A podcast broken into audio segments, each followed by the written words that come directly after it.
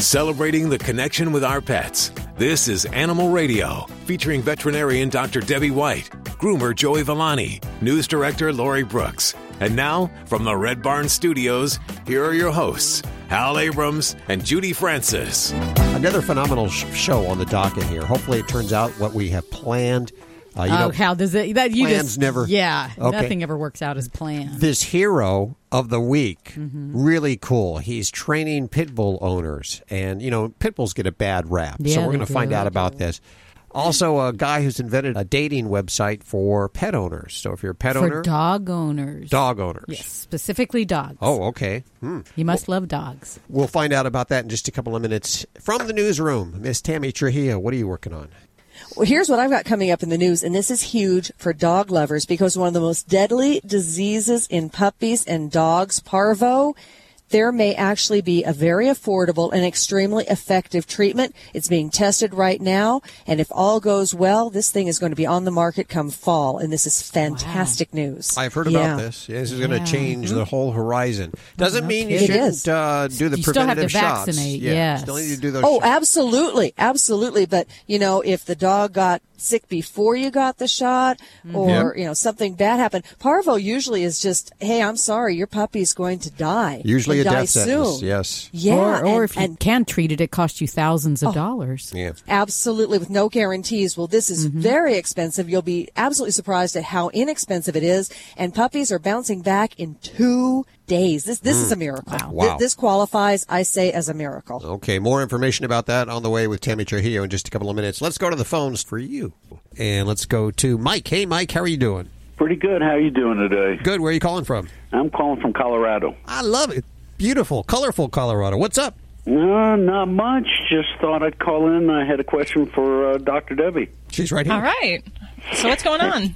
Well, a while ago, I've got two Shih Tzus, and one of the the younger Shih Tzu. One day we come home was walking kind of funny, um, born to a litter that had a lot of problems, and um, kind of limped around, lost his appetite for a while. We took him to the vet, and she did some X-rays on him, and kind of find out he doesn't have a tailbone.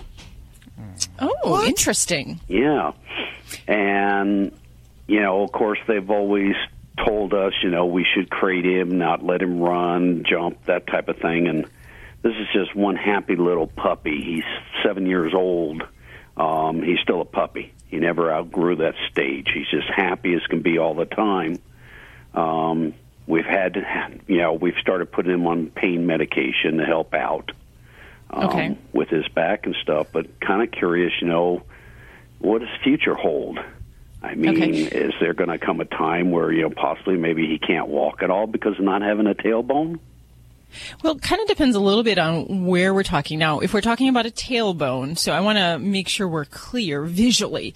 So, did they find that he was lacking the proper number of vertebrae in his back? Well, according to the vet, he has none, no tailbone at all.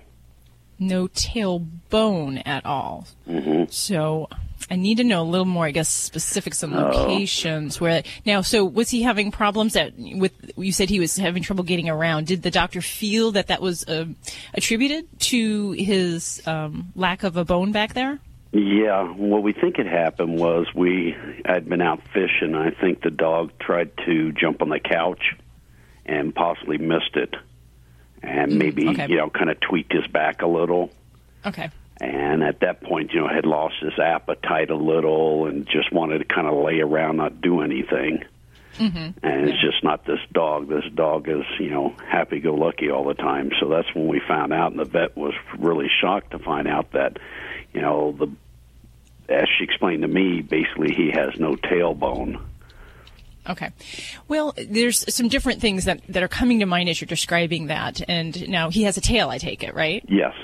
Okay, so as we're looking along a dog's spine, there's different locations of vertebrae. So there's a vertebrae in the neck, what we call the cervical area, in the chest, um, kind of the thoracic, that's the main part of the body, the lumbar area, which is kind of the lower spine, and that joins into an area called the sacrum, which is where the tail vertebrae come off. So depending on where the location of the lack of the bone, there's there's definitely bones there, but we are missing something important in that area. Now, not every dog that has a inherited spine disorder like that, not all of them will have problems. And the problems can occur when the lack of the bone or if there's a shifting um, of the nearby vertebrae where that causes some compression against the spine. So if the doctor felt that kind of the walking funny and all of that might be attributed to that, you know, this might be the beginning of some problems that are coming. Um, if it was just something that they felt, you know, was more a strain or a sprain that he did, just kind of being a being a you know a young active uh, goofball, then um, this may just be an incidental finding, something to know about. That know he has a special area and that he may develop some problems. Doesn't guarantee it though at all. So, uh, but I, I do think it is something very important to be aware of. And in the in the lower back area when we have a congenital problem with the bones, we are very watchful for things that are jumping related. So up and down, crazy acrobatic type stuff can potentially put a pet who has a weak area, if you will, um, put them a little bit more at risk for injury. So that would be, you know, a type of activity I would use some caution in um, guiding him what he can and can't do and also making sure you know he stays in good healthy weight and watch for some of the most common symptoms of lower spine um, disorders and those can be things where the legs might be wobbly or a little sloppy if you will so they don't kind of walk on the nice right left right left they kind of sway a little bit like they had too many margaritas at the bar well, he's a skipper. He's he always skips when he walks. He's done that since he was a puppy. Okay. Well, that and that may be either his personality or you know his kneecaps. Sometimes that kind of thing co- goes on in these little guys. But so having wobbly back legs or having problems where we're getting up and down. So if we see almost like an old dog, where if they're kind of push and groan to get up, that might be a sign that we're having some problems in that lower area. And then the other thing would be really watching urine and defecation um, down in the pelvic area if we have problems with those nerves, occasionally we can see some problems with continence. Um, so that would be something to really make sure we're not having accidents or having difficulties going. Going okay. We've also been thinking, you know, the most jumping he does is the floor to the couch area because the bed's too high. He can't make it. So he always lets us, you know, put him up and put him down. But I was thinking about getting one of those little stairs for dogs. Uh-huh. To walk Yeah. up and down the couch area and stuff like that. You think that would help? You know, it certainly can. And in my preference, you know, I always tell my clients, you know, don't let them do this. And they look at me and like, really, doc? and I'm mm-hmm. like, yeah, really. That's the ideal. So if we can't have the ideal work, then things like the doggy stairs can be a great way to kind of meet in the middle with him and say, look him in the eye and say, okay, I don't want you to go up here without me helping you, but if you're going to do it, I'd like you to use these stairs and teach him how to use those. Okay, great. Well, All thank right. you Well, thank you so much for your call. Yeah. And give that give that baby a good pat on my head on his head. Um, I love my Shih Tzus. Yep. All righty. Dr. Debbie knows her Yorkshire Terriers, her Shih Tzus, her pugs, and her mini schnauzers. And check out her books, How to Be Your Dog's Best Friend on Kindle. And uh, we have links over at the Animal Radio website. Tammy, what are you working on for this hour? Well, you know how they have crash test dummies when they try to see how safe cars are for people? Uh huh. Well, now there are crash test dogs. Wow. Yeah, there are. How because cool. they there's a there's an organization there really honestly is and it its whole job is to make sure that pet products are safe and they created these crash test dogs to make sure that these in-car harnesses that are being recommended for dogs Yep. so they don't bounce around in an accident. So these harnesses actually do what they're supposed to do and keep the dogs safe and don't break because a uh, study we talked about a couple of months ago these harnesses were an absolute joke. So this company now has crash test dogs to check them on and a special seal of approval on the harnesses that are rated actually to do the work. And and we'll tell you how you can figure that out when you go to the store and buy one so you get the right one. Very cool. I actually know the people that are working on these studies here, and it's mm-hmm. nice that there's finally a standard for Yeah, these that they're restraint regulated. seats. Yeah, that- Exactly. Absolutely, because you spend the money on the product saying, okay, I'm going to do this to keep my dog safe, and then the stupid thing fails. Mm-hmm. Horrible, right? So this way, at least you have some assurance that you're putting your money on the right product, that it's going to do the job you're buying it to do. You know, not a lot of people know this, and I'll just tell you right now. Before this job, I was actually a crash test dummy. Yeah. That explains a lot, mm-hmm. Hal. I, I was, Judy, you read my mind, Judy. I'm so sorry. I was about to say that.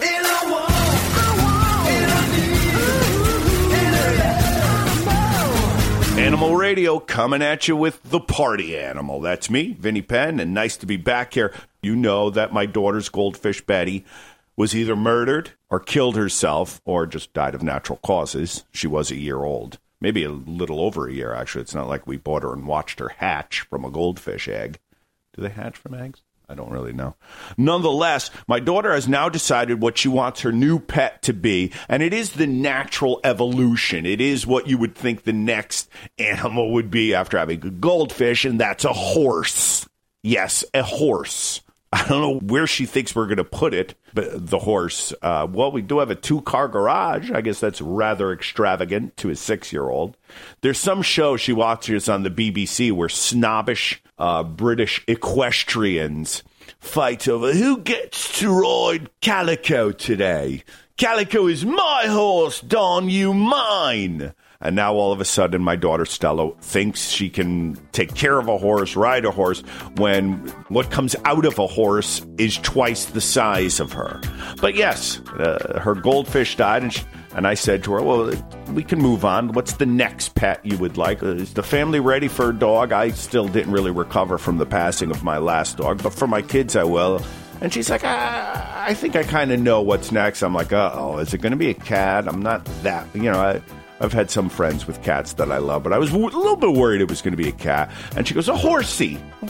Okay, let's go down to the horse store and, and pick out a horse. And what's the name for it? And of course, Stella, ever creative with her names for horses. Well, I just said, horsey. So, yes, um, when the time comes and we're in the bigger house, and if this passion continues thanks to that snobbish BBC series, Vinnie Penn, your party animal, will be the owner of Horsey the Horse. Attention sports fans. Now you can watch every football game you want all season long without leaving your home with Dish for about 50 bucks a month. Compared to your cable bill, you can save almost $600 a year. Call right now and sign up for Dish and watch every football game you want. With Dish, there are no boxes to pay, plus get free installation as soon as tomorrow if you call now. And with Dish Anywhere, you can watch your favorite sports and channels on your smartphone, tablet, or laptop. Be one of the first 100 orders right now and get a free voice remote. Don't miss a single football game all year long and save a ton of money. Get a free voice remote and free installation as soon as tomorrow. But you gotta call All American Dish right now. 800 380 4452. 800 380 4452. 800 380 4452. That's 800 380 4452. You're listening to Animal Radio. If you missed any part of today's show, visit us at animalradio.com or download the Animal Radio app for iPhone and Android. Oh, what did he say? He said, We're all across the USA, the most listened to pet show today. Animal Radio, we're everywhere you go. Animal Radio. Animal Radio. Hey, don't forget you can get your fix of Animal Radio anytime you want with the Animal Radio app for iPhone and Android. Download it now. It's made possible by Fear Free Pets, taking the pet out of petrified. Visit them at fearfreehappyhomes.com. Hi, Jerry. How are you doing? I'm fine. How are you? Very good. Where are you calling from today? I'm from West Virginia. What city? It's Charleston. Are you listening on WSCW?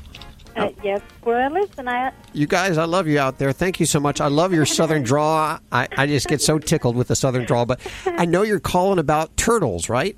Right. What's going on? Uh, well, my daughter got this little turtle. It was not bigger than well, it was a little bit bigger than a quarter when she first got it. Ooh. Okay, but we've had it for like five years now, and it's now probably about the size of a child's baseball mitt. Okay, Hmm, Wow. okay. It's grown, Wow. It's grown, it's really grown, and the problem is is that my daughter has gotten a back problem where she's having a hard time getting this huge tank that it's in cleaned. Okay. Okay. And what I wanted to know is if there's any way that it can be released without. I mean, I. I mean, we'll keep it and figure out something. But I, what I wanted to know is if it- they can be released safely. You know, Okay. Tutu's been with us for a long time.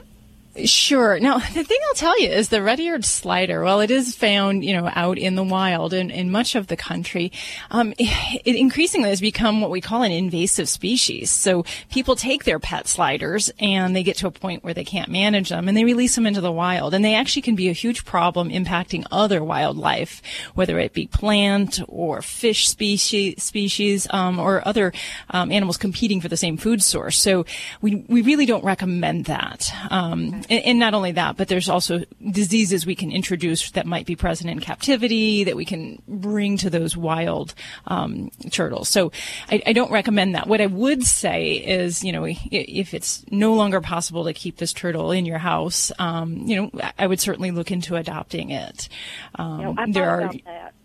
Yeah, and you can actually check with your, um, if you check for local herpetological societies, there's a lot of, uh, you know, these, believe it or not, there's a lot of reptile lover groups out there. We have them out in, in my Vegas area, and you can get some good um, direction from those individuals on who might um, be able to take the turtle um, or adopt it. Um, so, um, you know, they, they have special needs, so. Yeah. What about okay? It's in this a big aquarium, but what can they can they be put in um, like a tote or something that's not as heavy, or do they just? I mean, I didn't know if that kind of plastic would hurt the turtle or you know. I- you said in a tote? a tote, like you know, you know, like a big tote, a big plastic tote, and it would have more Like a storage tote. I, I, I don't know if they could. Can they get out? I mean, are they? They're not all water, are they? I mean, they don't have to be in the water all the time, do they? N- not all the time, but they do need a good amount of water um, to swim, to feed in, uh, you know, to soil in, and then also they'll have to have some area to get out and kind of dry out at times. So, I- in my experience, I find that aquariums are the the safest way to do that because we often um, the plastics don't hold up well. Um, Also, the height of that does matter because these guys can climb out of their enclosure, so you want to make sure you have um, a proper fitting lid with a screen top. We can't forget that in captivity we have to meet nature's um, uh, you know creation, so we have to provide UV light as well as a heat source, and plastic is not going to survive really well with that. So um, your your glass enclosures are going to be the best way you can do that um, and contain you know the water and the soiling and all of that. Okay. So and what was the name of the the group? Herb. What was it that you called the? I would just uh, say herpetological societies. So if you look um, under like herp uh, fanciers, and it Okay. basically means um, folks that you know enjoy uh, reptiles of all different sorts. Okay. Well, we love Tutu. I mean, we, but I mean, just Tanya's getting to where she can't. You know, it's hard for her to clean the tank and stuff. So, but anyway, I sure appreciate your help. Okay, well, good I luck love with that. program. Well- I absolutely love it. Well, thank you so much for listening there in Charleston, West Virginia. We appreciate that. Jerry, call back if you have any further questions. Yeah, Will. we had um, on, what was it, a couple of weeks ago, we had on the uh, president of the African, who was it? Lisa? Lisa with the Turtles Turtle Society. Mm-hmm. and that she spends a lot of time really taking care of adopted turtles or Yeah, turtles rehoming, rehoming them. People so that have passed away and looking for places for their turtles. Yes. these Yeah, places you know- exist. It's funny that she called because this week we've had a kind of at my hospital we've had a rash of turtles and tortoises really being injured, uh, chewed on by dogs, Really? um, being run over by cars in the driveway, things like that. So, you know, if you do take on one of these pets, you know, you you have to be aware of their environmental needs and, and really make sure you have a safe home for They them. live a long time, don't they? They do. And, you know, sliders can live up to, you know, 30, 40 years. Um, and they can get quite sizable, you know, up to, you know, 20 centimeters. So they can get pretty darn big. And, and they can be a bit aggressive, too. So, Really? You know, Okay. yeah, Aggressive so you have like- to watch your. Um, just meaning, I have one that comes in. I think I talked about her before. She lays eggs every year, and uh, she'll take your fingertip if you get it close. You're listening to Animal Radio. Call the Dream Team now with the free Animal Radio app for iPhone and Android. Hi, Randy Travis here, and you're listening to Animal Radio. People say less is more. At Red Barn, we think less is better. It's what you won't find that sets our natural premium pet food apart. No byproducts, no corn or soy, no fillers. Just the natural ingredients your pets need to live the healthy life they deserve. Look at the label. We want you to. Red Barn Naturals Pet Food. Simply the best. Find it in your local pet specialty store. Red Barn canned food for cats and dogs is grain and gluten free. This is an Animal Radio News Update. I'm Tammy Trujillo. A few weeks back, we talked about a possibly more effective treatment and a far less expensive one for the deadly disease of parvo in puppies. That medicine is actually made from goose eggs, and it's being tested at an animal shelter in Kansas City, Missouri. And folks at the shelter say it is making a huge difference. Puppies in what is being called the Kansas City Pet Project are bouncing back and starting to eat and drink within two days. That's about half the time it used to take if the puppies were able to bounce back at all. Now, this clinical trial is set to go through November. If it all continues to go well, this new treatment for parvo could be on sale as soon as next spring at just about $75 per dose. Right now, current treatments for parvo can easily run into the thousands of dollars and often they don't work. So this is absolutely fantastic news for puppies. There's some bad news for greedy cats out there. An inventor in Taiwan has come up with a cat feeding machine that uses facial recognition technology. It's called the Bistro Smart Feeder, and it actually has an app that allows the pet parent to monitor their pet's diet history and health and even watch them eat live through a built-in camera. The feeder actually requires the cats to put their heads inside it. Now that's the part I don't think is going to work so well, but we'll see. and the food and the water. I mean, cats putting their heads, they, they don't do that very easily. anyway, the food and the water will only come out if the built-in computer recognizes them and only if they haven't eaten within a certain amount of time. The inventor is a fellow called Mu Chi Sung, and he says he got the idea after his cat Momo nearly died from pancreatitis due to his other cats taking more food than they should and not leaving enough for Momo. He pointed out that with cats, you often don't know they're sick until it's too late to help them. That's so true. And just be on the safe side, the feeder does have a scale connected to it too to ensure the cat is recognized even if the facial recognition software fails to make sure that if that cat genuinely should be eating, that it can. Well, here's a really unique idea. It's called the Human Walking Project. It's going on in Salt Lake City, Utah. The county animal services there is taking its adoptable dogs to various office complexes and letting the people there walk them on their lunch hour. The agency says it's a really good way to get people away from their desks, get them outside, doing a little exercise, and really help them de-stress. It also showcases the shelter dogs in a way better light than they often show in a kennel, and the program has resulted in several adoptions, and it's brand new, so it's off to a pretty good start. The Human Walking Project is actually patterned after a similar one that's been really successful up in Canada. Get more breaking animal news anytime at animalradio.com. This has been an Animal Radio News Update. Get more at animalradio.com. You're listening to Animal Radio. Call the Dream Team now with the free Animal Radio app for iPhone and Android. Is this Todd? Yes, sir. How you doing? Good. How are you doing, Todd? Excellent. I have got an African gray that allows us to live in our house with him. Uh, we love our little birdie. Isn't that the truth, though? His name is Tiki. We've had him about three years now. Bought him in South Florida. Moved up here to North Carolina. When we first got him, a loving, adorable little pet would love to be loved and his head scratched and all that. And he's developed a bad habit of uh, suckering you in with his low head down, and you come in, and then he bites. He bites good and hard. Mhm. And we can't get him through the nipping stage, and it's not just a nip; he draws blood. Yes. Oh, well, and this is a, a big problem. These guys are very clever. And like you said, uh, he's permitting you to live in his home. So he is patterning your behavior to that of which he desires. Now, I have to ask you, do, do you guys handle him as far as does he sit on your shoulder? Do you have him out interacting or is he more um, a, a bird you don't handle a whole lot? Um, he's a, he's handled a lot. I wouldn't put him on my shoulder because I like my earlobes. But we do. he's got a we have a, a little tree branch that we have on wheels. I mean, he's part of the family. We've got many critters in our house. We have two dogs, five cats, a Uromastyx, and an iguana. So he's a okay. he's a part of our family. He's he's right in the living room. He's part of everything. He's super intelligent. Picks up wording and sounds. I can never tell if my phone's ringing or the front doorbell's going off because he likes to mess with us. He's super cool, and he could have such a super cool life if he was not drawing blood all the time.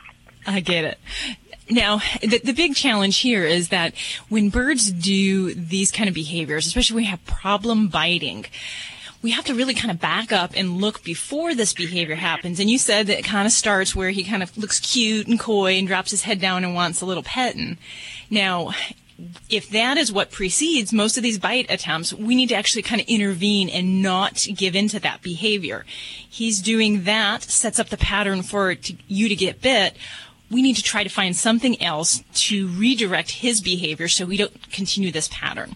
So really, it is a matter of kind of taking control of some of the uh, the basic commands when it comes to, to birds, and that is that's kind of going back to the basics of you know perching, the up commands, the down commands, and having you be more in control of his world rather than the other way around.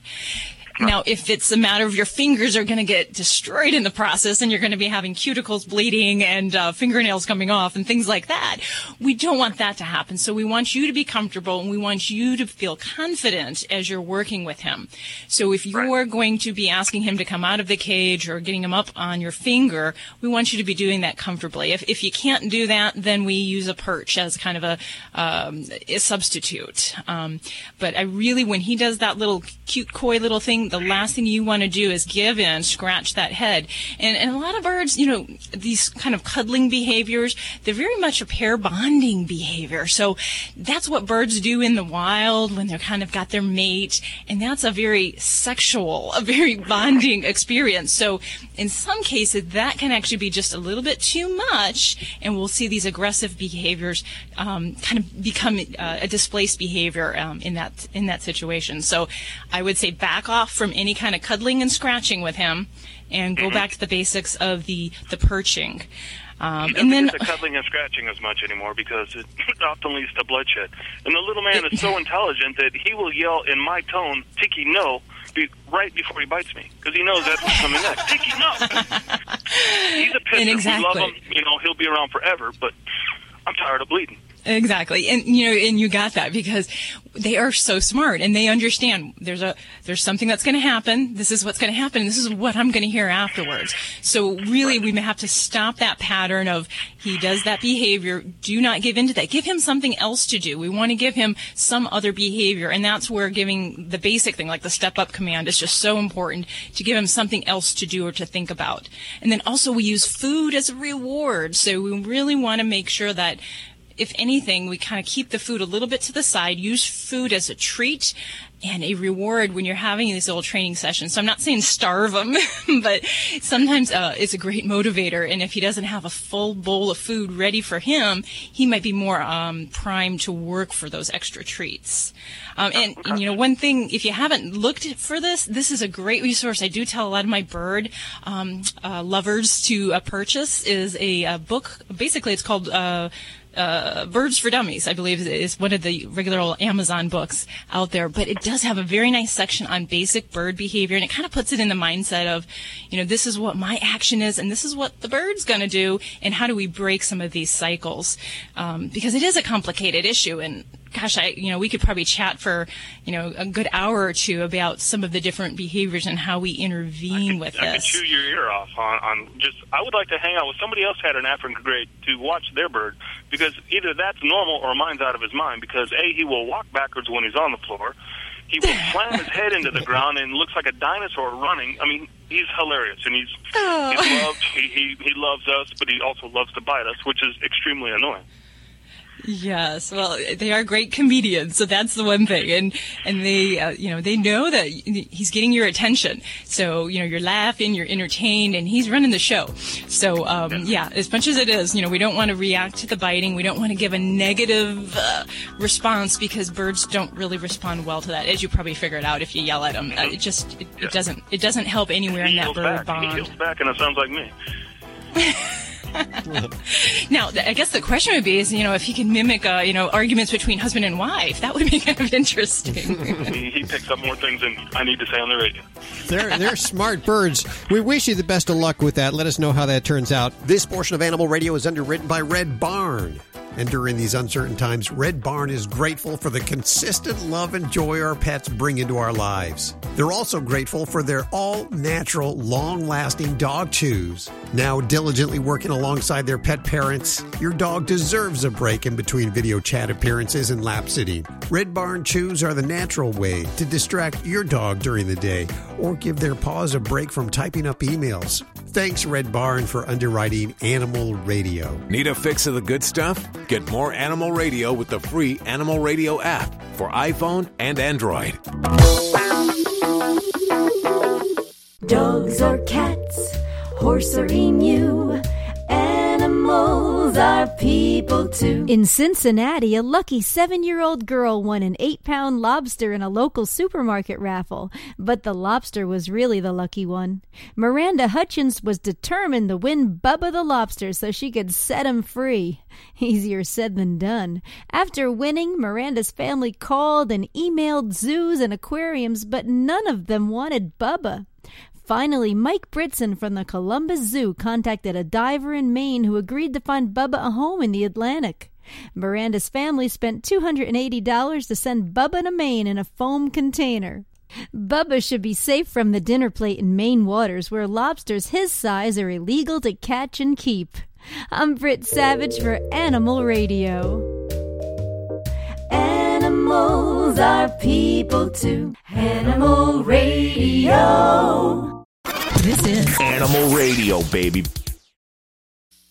Nature at its best is nature at its simplest. At Red Barn, we've kept it simple for 20 years by concentrating on single ingredient natural dog treats. Because Mother Nature's actually pretty good at this.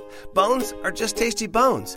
Meat treats are just nourishing meat. It's nature at its simplest. Look at the label. We want you to. Red Barn Natural Treats. Simply the best. Find it in your local pet specialty store.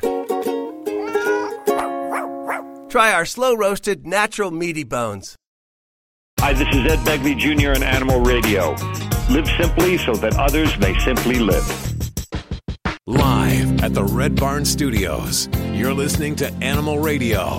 Here's Hal and Judy. Let's go ahead and take one for Dr. Debbie right now. We have Pinky on the. Hey, Pinky, how are you doing? I'm doing fine. How are you? I love that name. How'd you get that name? Um, actually, the day I was born, my grandmother gave it to me because I was so pink. and I'm 61 and I still have the name. Oh, I love it. Well, I have Dr. Debbie right here for you. What's going on with your animal? Well, I have a 14 year old border collie, and she's had she has bad genes. She's a um, a puppy mill dog, and Okay. so I've been I've had problems all all of her life, but I got her when she was about a year old. Right now, um, the problem is I'm just want to find out what's the best um, amount of exercise would be for her. She does have hip dysplasia and she does have advanced um, arthritis. She does get a lot of care. She goes monthly and gets acupuncture and she gets chiropractic care and she's on um, Chinese herbs and also other um, like glucosamine products and has been since she was about 4 Um, but my what I'm wondering about is if how much exercise she should get. Okay, Basically, great I question. mean- Thank you. Yeah. And, and you sound like you've, you're tapping into a lot of different uh, modalities to help control pain and how to keep her mobile in her senior years there. So that's that's wonderful. And it, it, the hard thing is that this is a difficult question to answer for every pet as a blanket statement. And my response normally is the amount of exercise we want for a senior pet with arthritis depends on their existing muscle tone and strength and um, also what they can tolerate already. So for instance, my 13 and a half year old dog, we usually get out for walks almost every day. Um, and that's something that has helped to maintain some muscle mass. If we have a pet that has lost a lot of muscle tone because they can't move their legs as well and they're arthritic and painful, they're not going to have the stamina to withstand to um, more um, lengthy exercise. So for some senior pets of that age, you know, I might just say, hey, just take them to the corner and uh, of the block and, and bring them home. And, and the ways that we determine how much is enough and not too much is really on how well the pet, is tolerating it during the activity. So for walking, it's a weight bearing activity. So, um, you know, weight management is always somewhere in that therapy for dealing with arthritis and how to manage that. So, um, we want to just make sure that when we're coming back and returning from our exercise that we're not lagging, we're not dragging feet, and we're not, um, breathing excessively, um, hard. If we're seeing any of that, then we need to cut things back in the activity.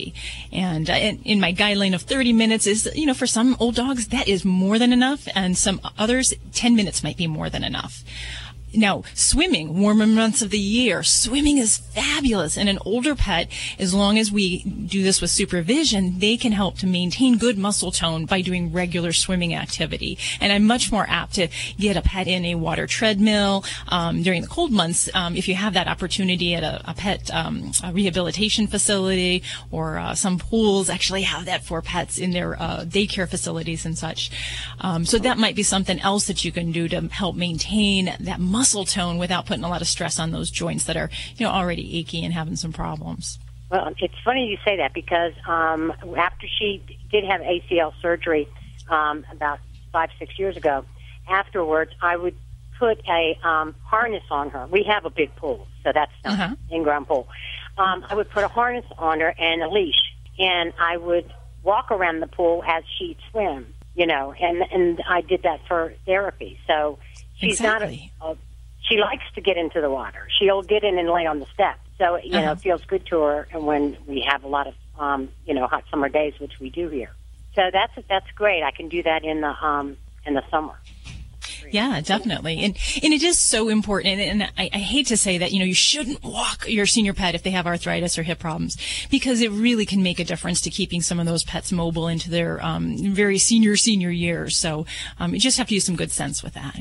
Right. Yeah, because that's I have arthritis too. So I I know I I but I go to the gym regularly. So even though it's not a lot, and there's certain things that are better than others, like swimming is, is very good. Um, but I just try and do every possible thing I can so that she's not in pain, and and she's I um, she has been raw fed all her life except for the last couple of years. She hasn't been able to. Her stom- stomach is more sensitive, so I cook for her.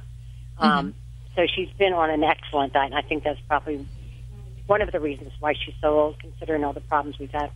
Yeah, well, Pinky, you sound like you're definitely attentive mom number one. So I, I applaud you on that. Thank you for your call. We appreciate you calling in to Animal Radio. Thank you very much. What's going on, Judy? What are you looking for? How can I help you there? I got it. Nosy little. This is my Poking part of the studio, though. desk. I know. Stay on my side. Yes, we, you put the line there I down the studio. That's all I'm saying. That's for you, You not for crossed me. it. Oh, that's Yeah. for me. It's Yeah. it's a one way line, huh? See, you're learning. Need a fix of the good stuff? Get more Animal Radio with the free Animal Radio app for iPhone and Android. Alan Cable with today's Goose Story. Lucy, you got some explaining to do. That's Bob. He's got some geese that are named after sitcom characters, and they. Just want to stay together. I always loved I Love Lucy. Bob's afraid he might have to get rid of the geese. And said you have 10 days to get rid of it. He lives in the town of Beloit, and there's an ordinance that prohibits his geese. It was a shock. Bob's also disabled, so he's medically allowed to have the geese.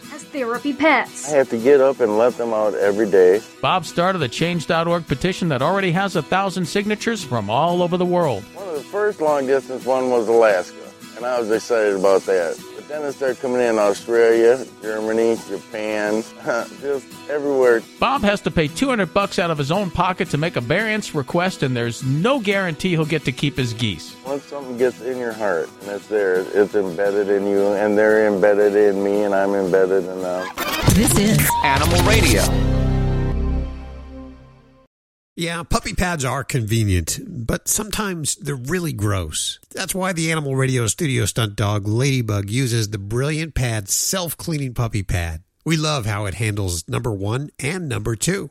It seals away the waste and replaces dirty pads for us. Brilliant Pad keeps our home clean and smelling fresh. All we do is replace the roll once every few weeks, and the process is fast and clean. In fact, Ladybug gives it five paws up. Learn more about it at brilliantpad.com. Celebrating the connection with our pets. This is Animal Radio, featuring veterinarian Dr. Debbie White, groomer Joey Villani, news director Lori Brooks. And now, from the Red Barn Studios, here are your hosts, Hal Abrams and Judy Francis.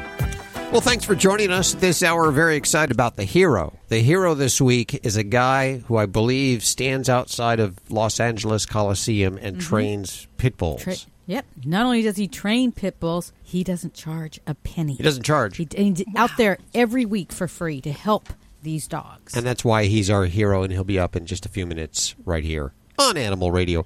I wanted to read this email really fast. This came from Nicholas. Nicholas Nash. Uh, you might remember was our hero two, three weeks back. The fourteen-year-old who's Nicholas Pet Haven. yeah, he started a, a sanctuary and he's actually building something on some family property. Yep, he's going to have a no-kill shelter. 14 years old to be doing something like that. Truly amazing. That's why he was our hero.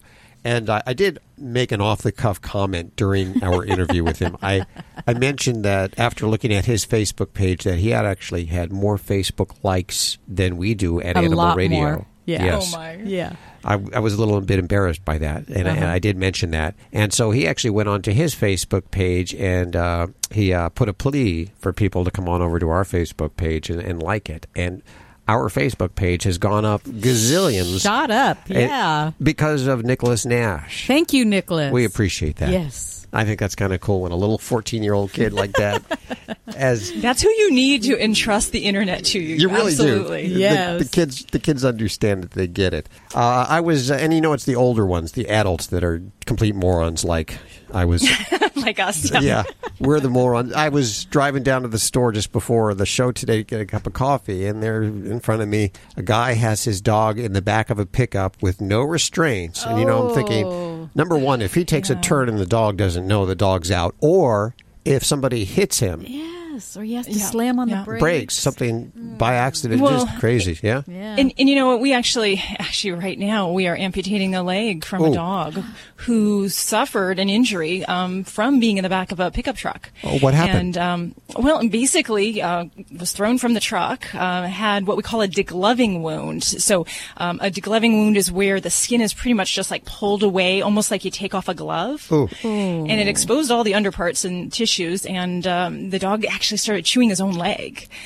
So um, we're doing this just to kind of stop that process and allow him to be comfortable. Um, but you know, and the, the concern is that a lot of people leave their dogs in the back of the truck. Uh, some will tether them with a Mhm. leash, which is just as dangerous because they'll choke themselves if you should take a turn, just like you said, or you get hit by a vehicle. Mhm. So it, it is a movement, and I know it's, it's a different way of life in some communities, Yep. but, but it is an inherent danger for pets to be um, in the back of the truck or in the back of a camper where they can get carbon monoxide poisoning. Ooh, I I never thought about dangerous. that. Yeah, well, even just in the back of a car loose is dangerous. Right. Well, you shouldn't use a seat belt, a carrier, something to restrain your pet, um, by all means. But Is yeah, there this- any kind of restraint that works for a pickup truck? Do you know? Or I mean, what Well- should people be doing instead of letting them just roam free in the back of a pickup truck or or tethered in a in a pickup truck?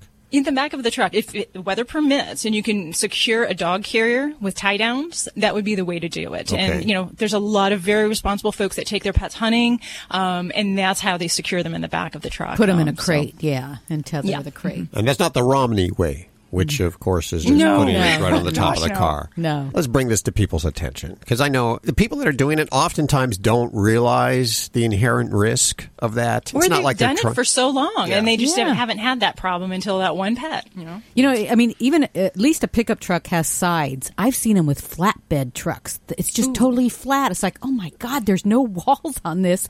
Nothing, you know, to protect that dog. At least a truck has, what, t- two feet or so Yeah. edge around it. But uh, yeah, flatbed, and the dog's just standing there balancing. You watch him lean, and when the car, when the vehicle turns, it's crazy. Let's tee up another one for Dr. Debbie. All three of those lines are for Dr. Debbie. Which one? Eeny, meeny, miny, mo. My mother said, no, there's got to be a more scientific way. How about this one? Hi, Dolly. How are you doing? I'm doing okay. How about yourself?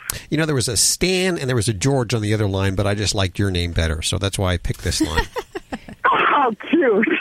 and I look like a doll. I may be 67, but I don't look it. oh, you certainly don't sound it either. What's going on with you? My cat. I, I love animals. I love all kinds of animals. I mean, I pick them up, bring them home, three legs, no legs, whatever. Find homes for them. But um, last year, uh, a, a stray cat. I live in a trailer park. Okay, and a cat had kittens. She only had three little kittens, but the runt she would not feed him, and and he was next door, and um, the guy wouldn't get him for me. I got in this big I, argument. Anyway, I finally got the kitty, and I call him Smarty Pants because he is smart. he watches when I get up in the morning. I wash my face. He's sitting on my sink. He's watching me wash my face. He watches me put my makeup. He follows me like a child, and I love that. And and and uh, in the morning, he'll uh, when I lean forward, he rubs my nose like I'm his mommy because I am, and sometimes he'll just grab a hold of it. But what Smarty Pants does, and he's I mean he's just a little kitten, but he scares me because he I had him neutered, and uh, he'll he'll eat, you know, and he'll go out maybe for an hour or two, or sometimes just a half hour, and it's like he's telling me he owns me because he'll come in. And if I do not, I'm, I know, I know when he wants a nibble. It's not that he wants a whole plate. He just wants me to put some food out for him. Okay, so I let me ask you. not- Can I? I'm going to interrupt Yes, you. When he asks you for food, do you give it to him? Well, yeah, because he bites me, or uh, uh, I'm, he claws me and bites me. I got witnesses. Dolly, got Dolly, witnesses. You- They get mad at me because I feed him. I said, "What do you want me to do?" He's going to claw the heck out of me. All right. That's Well, right, he's man. got you He trained. He's got you trained, darling. He, he's he's telling you what he wants. You've got it. You've I got this whole that. thing figured out. But- so you but- need to but- stop it. But I don't want to get bit. And he, I mean, he he swipes me. I mean, you know, uh, I don't. Trailer's not very big. My table's right there, and I mean, I- sometimes I don't move fast enough, and he lays into me. And like I said, he's got such a sweet nature. Other than that, it's like he has never, when he plays with my hand. He'll get my hand. He never uses his claws, but when Stop, he gets Dolly, my hand stop. in his mouth, he Okay, okay, Dolly, I have to interrupt you again because you are describing all of the things that are causing the problem. So when when he's meowing or he's demanding food, you give it to him. When he's playing, he's biting your hand. Never, never, never. We do not ever want your hand to be a plaything for a cat, and certainly not one who is very um, bite motivated. So we need you to stop, and we're going to retrain you. this is this is where it all starts. I need retraining all around. Okay. Well, great. We can do this. so grateful. Um, okay, so we can do this. And what you're going to need to do is about three to four times a day, I'm going to ask you to schedule playtime with him. And playtime is going to be where your hands are not part of the playthings. You need to get different style toys, sometimes the feather toys that are on the little wires, things with an extension where your hands are not in the direct line of fire. And we want to schedule that playtime and then have different uh, toys that you're going to vary because cats get bored. You can't expect them to play for 10 minutes with one toy. They're kind of like, come on, give me something else. This is really boring. So you got to have like a repertoire. So you got to have like three to four different toys during that five minutes to 10 minutes and you're going to play with them. Now, what you need to do is you need to be very savvy at reading his behavior because a lot of cats, when they're really overstimulated and they're going to bite out of just excitement, you're going to notice differences in his body language. You may notice his ears, you may notice his eyes darting back and forth, looking in other directions. What you need to do is stop that playtime and give him something edible. Give him something to do. Some great uh, toys that are out there where you can hide food in them. You can actually take just a cardboard box and cut out holes and put food inside there, and you redirect your kitty to that after your play session. So that gets you out of the loop so he won't come after you and attack you. Very, very important for a kitty that bites. Um, and then you want to make sure you do this, like I said, three to four times a day. And how long is that? That three to four times. I mean, I, I just you know, I'll, I'll play with him all day. I don't care. I just, I love the cat. I, I mean, he sleeps on my belly or he sleeps in my Mm-hmm. face or, you know, and, um, he has an, uh, I've never really had a cat growl at a person, but there was somebody in my backyard at night and I can't see because it's dark, but he growled and when I looked, there was somebody out there. Yeah. So- well, you know what, Dolly, every cat's a little different. So I can't say, I would say some kitties, it may be a two minute play session and they're starting to get kind of wired and out of control. And so that's when you're going to need to, to cease that play session. Other cats you can take to 10 minutes. So you'll probably need to work on two to three minute play sessions and do that several times a day. Um, and it's important. We don't want to, after this play session, we don't want to lock them up. We don't want to like put them in isolation because that's not really going to achieve anything. So you want to make sure you give him something else to do, usually food motivated type things. That's going to be the really important thing. And you know, in some situations, this might be a great reason a veterinarian would recommend a second cat. He's looking for food, but this time, I'm sorry, forgive me. I want to get bit, so I left the food a little bit in the. He's only going to take four or five bites. But All if I well- didn't have that out here, he would have bit me and snacked me. I'm telling you. All right. Well, Dolly, there are tools you can use. So I'm going to mention something else. There is, um, there are um, automatic feeders that will dispense food and get you out of the loop. And that is something you can get one of those, put a battery in it, and you can have it dispense food six times a day for him. And it's a great way for a cat that is biting a person for food to get your hands out of this whole situation and for him not to be dependent on you physically for the food. Now, I'm going to tell you to give food as a reward after your play session, but at other times, you do not want to be the one putting it down after his demands. It's going to take work. So you, you just got to find that strength from within. Okay, Dolly? Well, yes, I, they love temptations. I have more than one cat. I actually have three. I rescued two, but the trailer park people don't like take care of their cats, so I do. Monday comes over here, sleeps with me. Well, they know they know your number. They all have your number. They know yes, exactly. They do, and I will feed them. I'm not going to have them go hungry or thirsty. Okay, Dolly, you I do- I will go hungry before they will. Okay. You're, you're Bless your heart. Yes, you are. Give them a big old hug from all of us. And thanks for calling and listening to Animal Radio. You're listening to Animal Radio. Call the Dream Team now with the free Animal Radio app for iPhone and Android. All of us here at Fido Friendly Magazine can't wait to get on the road again with our favorite Fido. We know that it's just not a vacation without our furry companions by our side. Start daydreaming now and visit FidoFriendly.com to scout out places near and far so you will be ready for your next adventure once it's safe to travel. That's FidoFriendly.com. Until then, stay safe and leave no dog behind.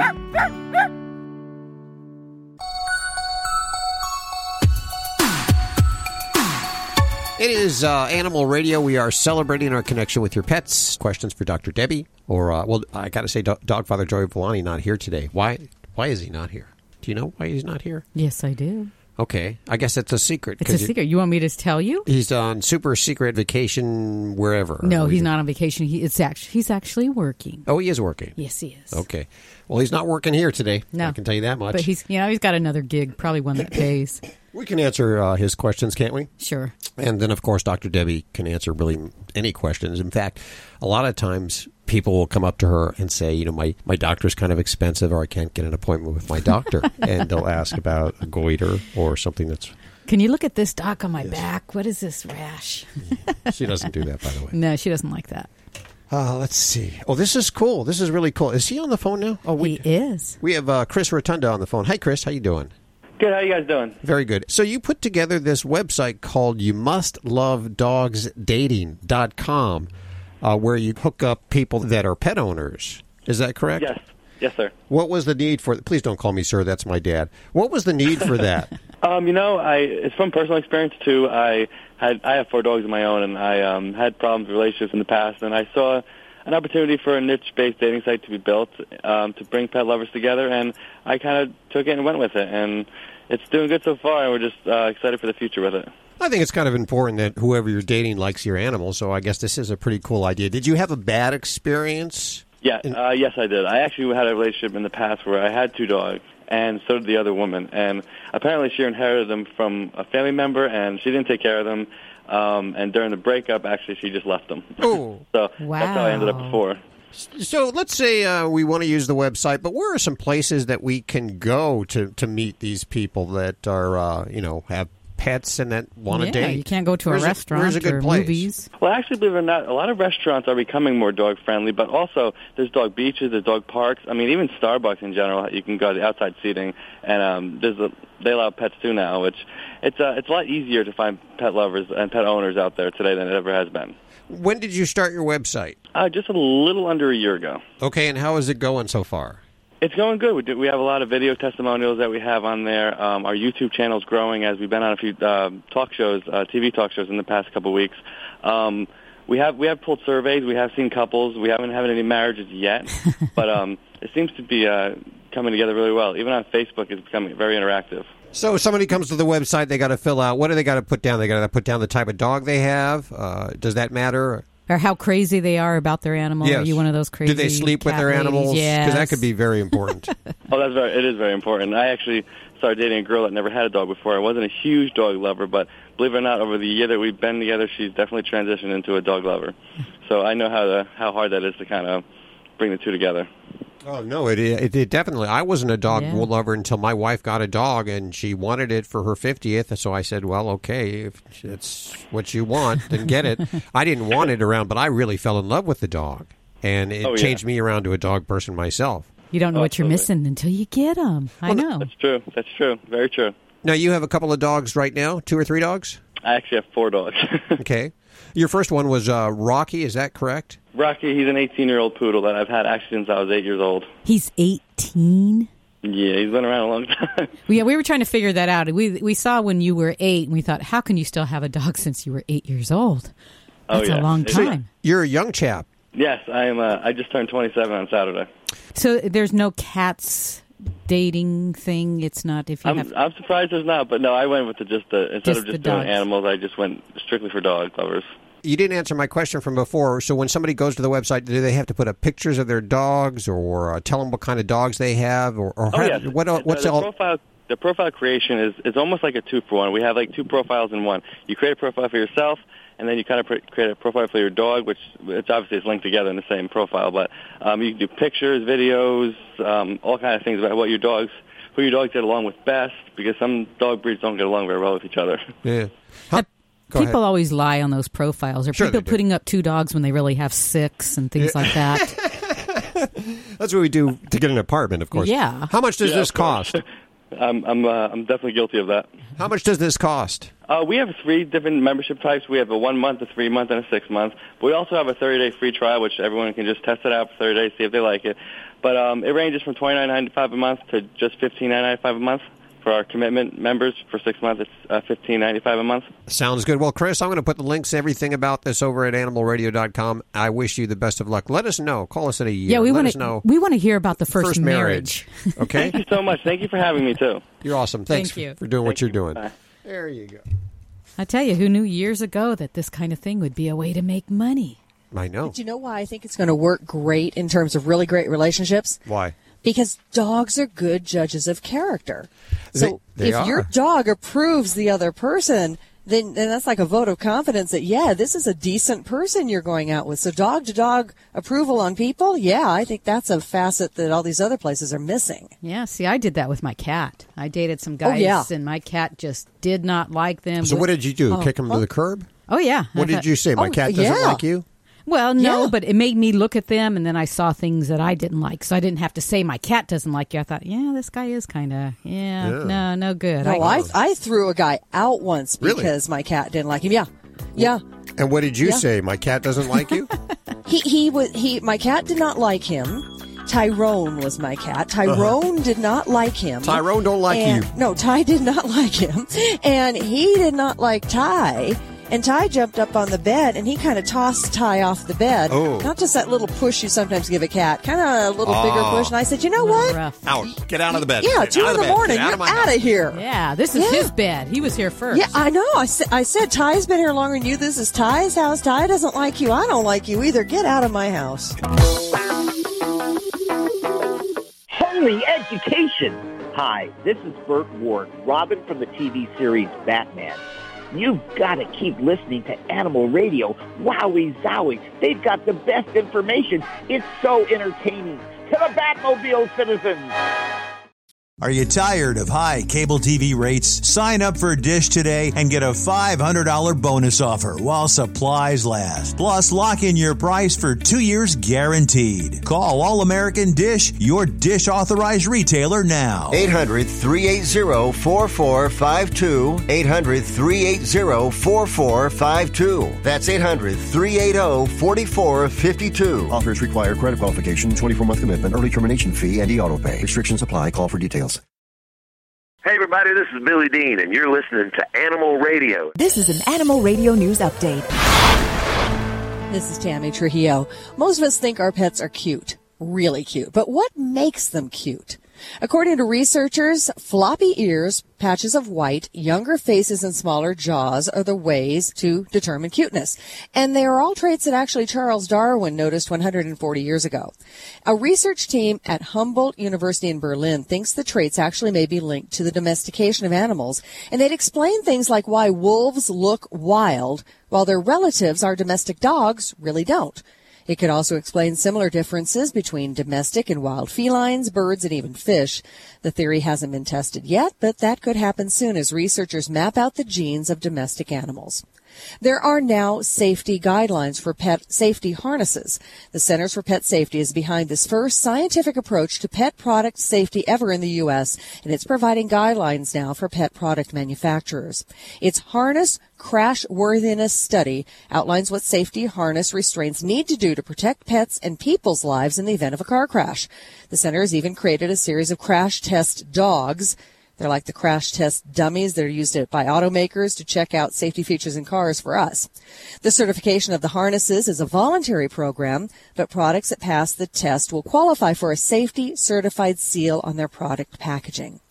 Well, I love it when something proves how much animals are being recognized as important parts of our lives. Home builder Standard Pacific Homes is now building and selling homes with amenities that not only cater to people, but to dogs in 27 of its 190 developments from Florida to California. The most lavish features a 170 square foot pet paradise Look look at these. It comes with a step-in wash station, handheld sprayer, a leash lead, the walls and the floors are all tile. There's a drying area with a commercial sized pet dryer if you want to use that. A water station, automated feeders, bunk style beds, cabinets for the toys and treats, a stackable washer and dryer, an attached puppy run, and of course there's a flat screen TV. For your dogs, of course. Mm-hmm. Standard and Pacific decided to offer the pet suites after the company did several livability studies with homeowners. Real estate experts say building homes designed to accommodate pets and cater to them is a new concept, but pet accommodations in remodels, they've apparently been going on for some time. Get more breaking animal news anytime at animalradio.com. This has been an Animal Radio News Update. Get more at animalradio.com.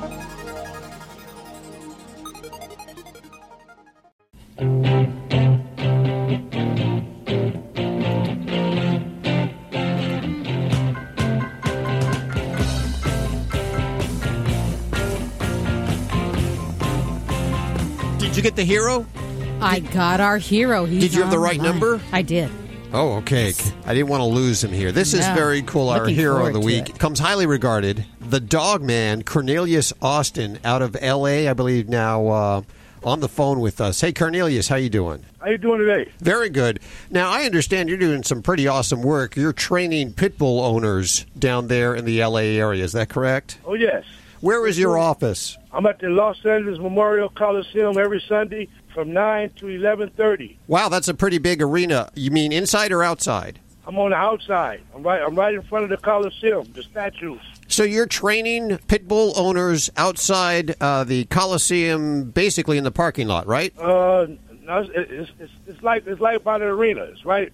It's right next to the Coliseum. Okay. Not too far from the parking lot. Big. They gave me a big area where I can help the dog. Oh, great. Now, how much are you charging for this? I, I charge it. I don't charge a dime. I do it for free. I'm trying to help the pit bulls and help help people save these dogs. That's what I'm here for. You know they're getting a bad rap, aren't they? Well, you know, like I always tell everybody, it's not the dog, it's the owners. Yeah. You know, uh, like I said, we just saved a lot of dogs from being euthanized out to shelters and stuff like that. So I go every Saturday from 7:30 to 10 and help all the dogs at the shelter.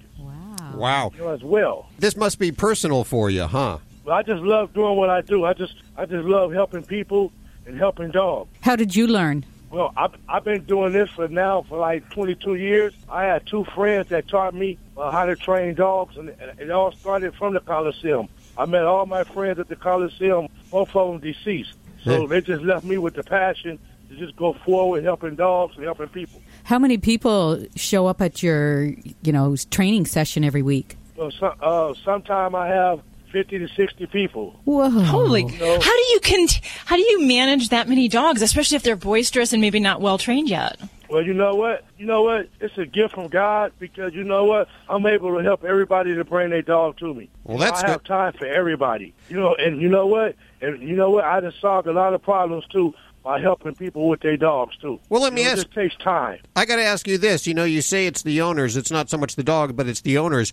Are the owners that uh, you know kind of train their dogs wrong? They're not going to show up there anyway, are they? Well, you, you're right because them are, you know, you got bad owners, bad breeders. You know, they can't make a lot of money off the pit bulls. So what they do, they throw them out on the street. So an innocent lady go to the shelter that don't know nothing about the breed, and the, the women are the ones that's saving the dogs, not the mm-hmm. men. You Yeah. know, with the pit bulls, majority of the men is the ones threw them in garbage cans and left them behind. Yeah. So we have a lot of these ladies out here that went out to these goes out to these shelters and they rescue the pit bulls. So when they come and they need help, that's what I'm there for to help them. I'm not going to charge them a dime to help them because I want to save the breed. That is the way to do it. You know what I I can't do it by myself. No, you surely can't. You know what I blame? I blame people like, uh, like. Well, I don't want to say me, but the media. You know, the the TV and the the radio. As soon as they hear about something bad that happens with the pit bull, they get all over it and they make uh, this pit bull out as a villainous little animal, and uh, they have a hard time getting adopted at the shelters. I bet. Yes.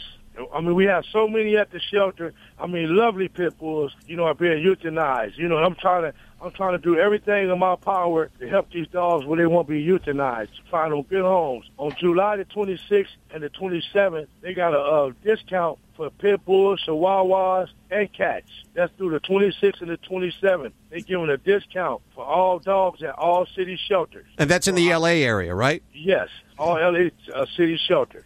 Well, you know, it's that time of year. Right, and we're just trying we're just trying to help them get out of there because there's so many dogs being euthanized, and these dogs have wonderful personalities. You know, and Oh, people look at dogs and think dogs just dogs, but dogs have feelings and they have heart. What kind of things do you tell a, a, a new pit bull owner that things that they might need to do different than say if they've had a Labrador or a poodle in the past?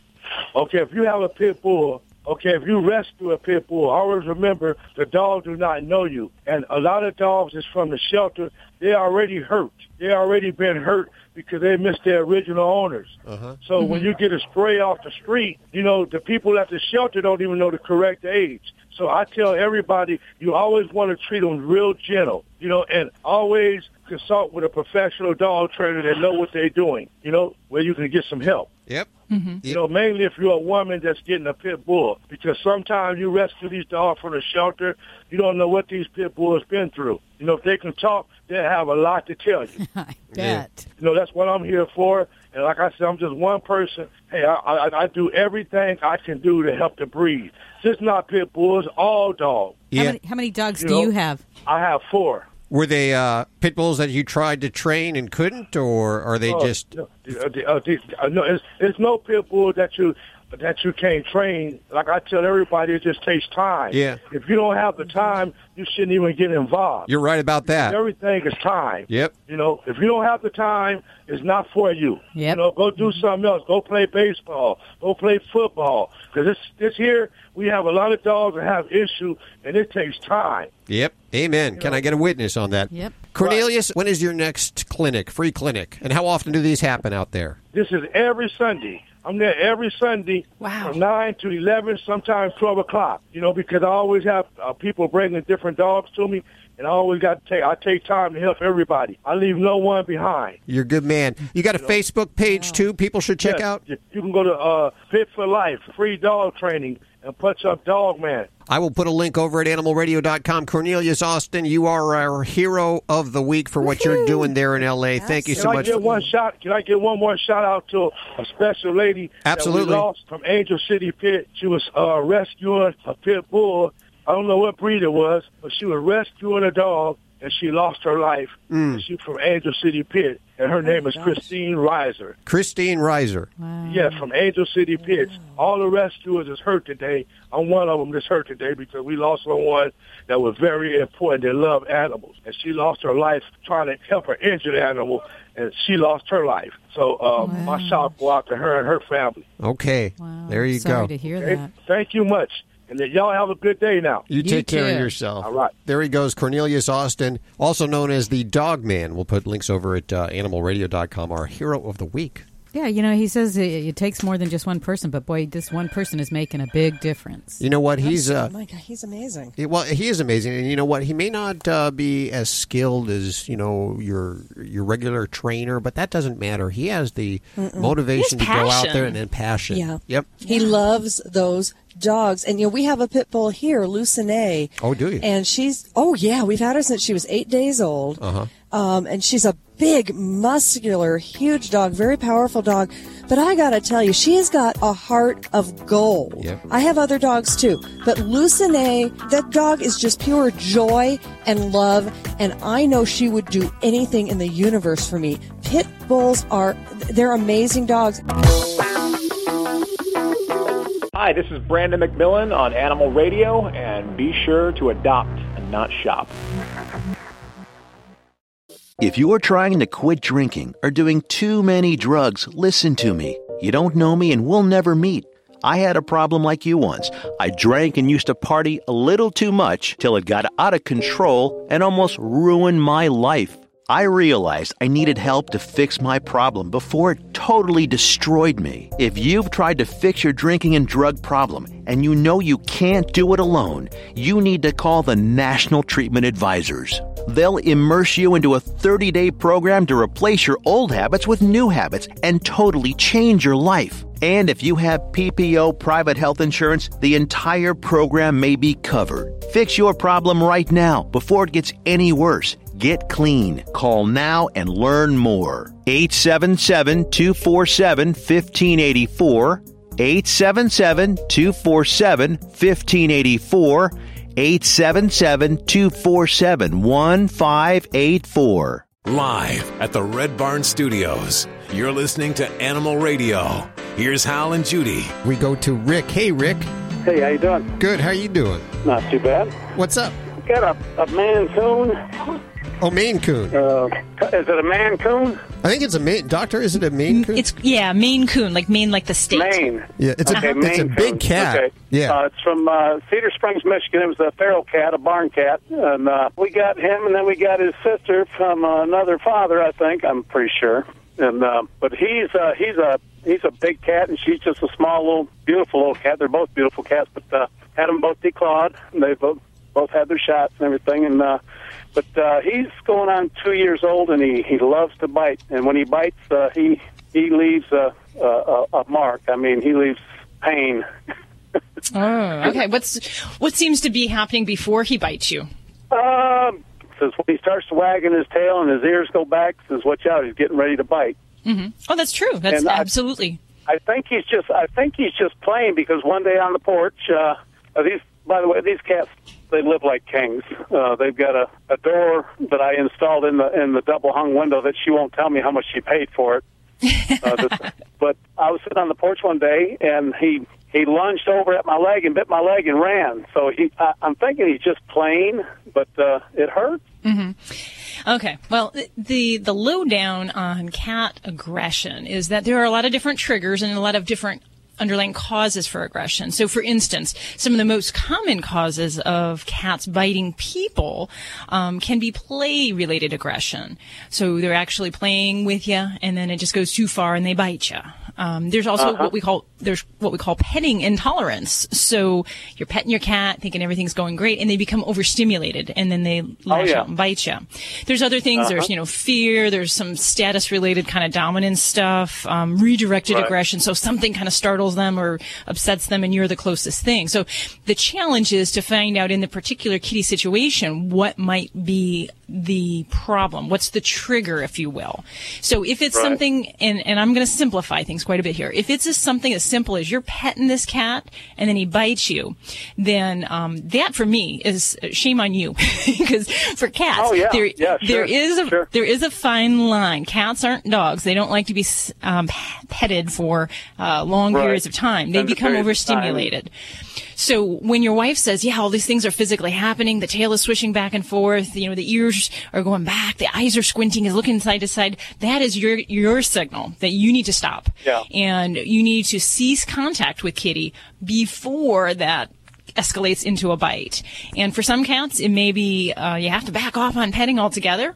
Um, you may just need to pet for a few minutes and then cease it. Yeah, he's Do not, not talk not to Kitty. bad. You have to be uh, you have to be very very much aware. And uh, he he bit our house uh, our, our our cleaning lady here a few weeks Oh my goodness, this is getting serious. So he's ago, and I I think once again he was just playing, you know. And uh, uh, my wife's like, well, she's I can't believe Spike's not bit her yet, and uh, he finally did, you know. And uh, but um, and I, Yeah. I really think he's he's just playing, and like you say, the tolerance, you know. I, I'm aware, my wife's aware that uh, you know cats uh, they they rule you, you don't rule them, you know. Mm.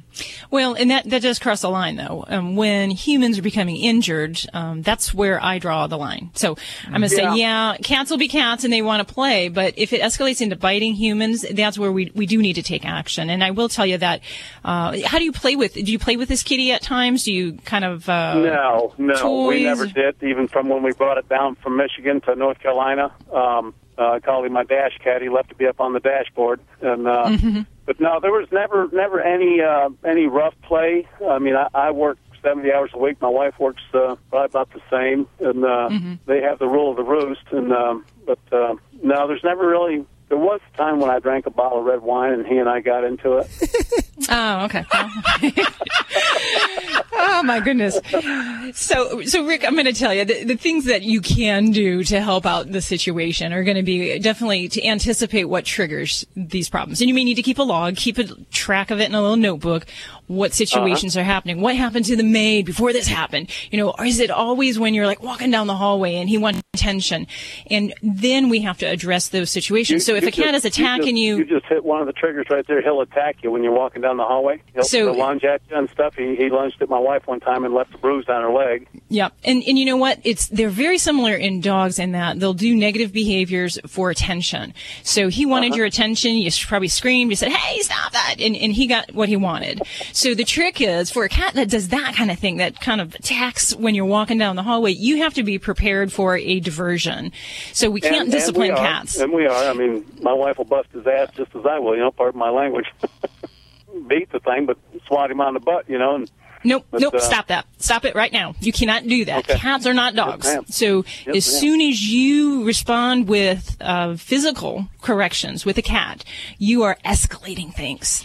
So Oh, okay. you can you cannot swat at them, you cannot chase them, you cannot do anything physically that's going to help. It's only going to make it worse because their Oh. excitement and their anxiety level goes higher. So the strategy Okay. that you need to do when you have a cat that is prone to attacking you down the hallway, coming after you, you have to have a redirection. Now, some cats we can do clicker training with, so that if you want to get their attention, you can actually train them to the little clickers and use that as like a food-based reward. So you train them to the clicker um, at other times, and then you give them a toy or a treat or something like that. And then with time, you repeat that, repeat that behavior, and you can look at this online. There's some great videos online. It's really quite interesting. Um, you Uh-huh. train them to the clicker, and that becomes something that you can kind of collect their attention. So if you see that kitty's kind of stalking you down the hallway, you get the clicker, you got the clicker. And a lot of them will just kind of click right out of it. And they're like, "Oh, I get a treat," and then they'll they'll kind of cease that behavior. The other tricks you can do are actually to have a cat toy or have a food item on your person, and if you're in those situations, use that as a distraction or diversion. Um, I do not recommend using water squirt guns to squirt your cats in the face if they're aggressive and doing these type of things. That too will escalate the situation. Well, once again, it has just flown by. Have yourself a great week. Bye bye. Bye. This is Animal Radio Network.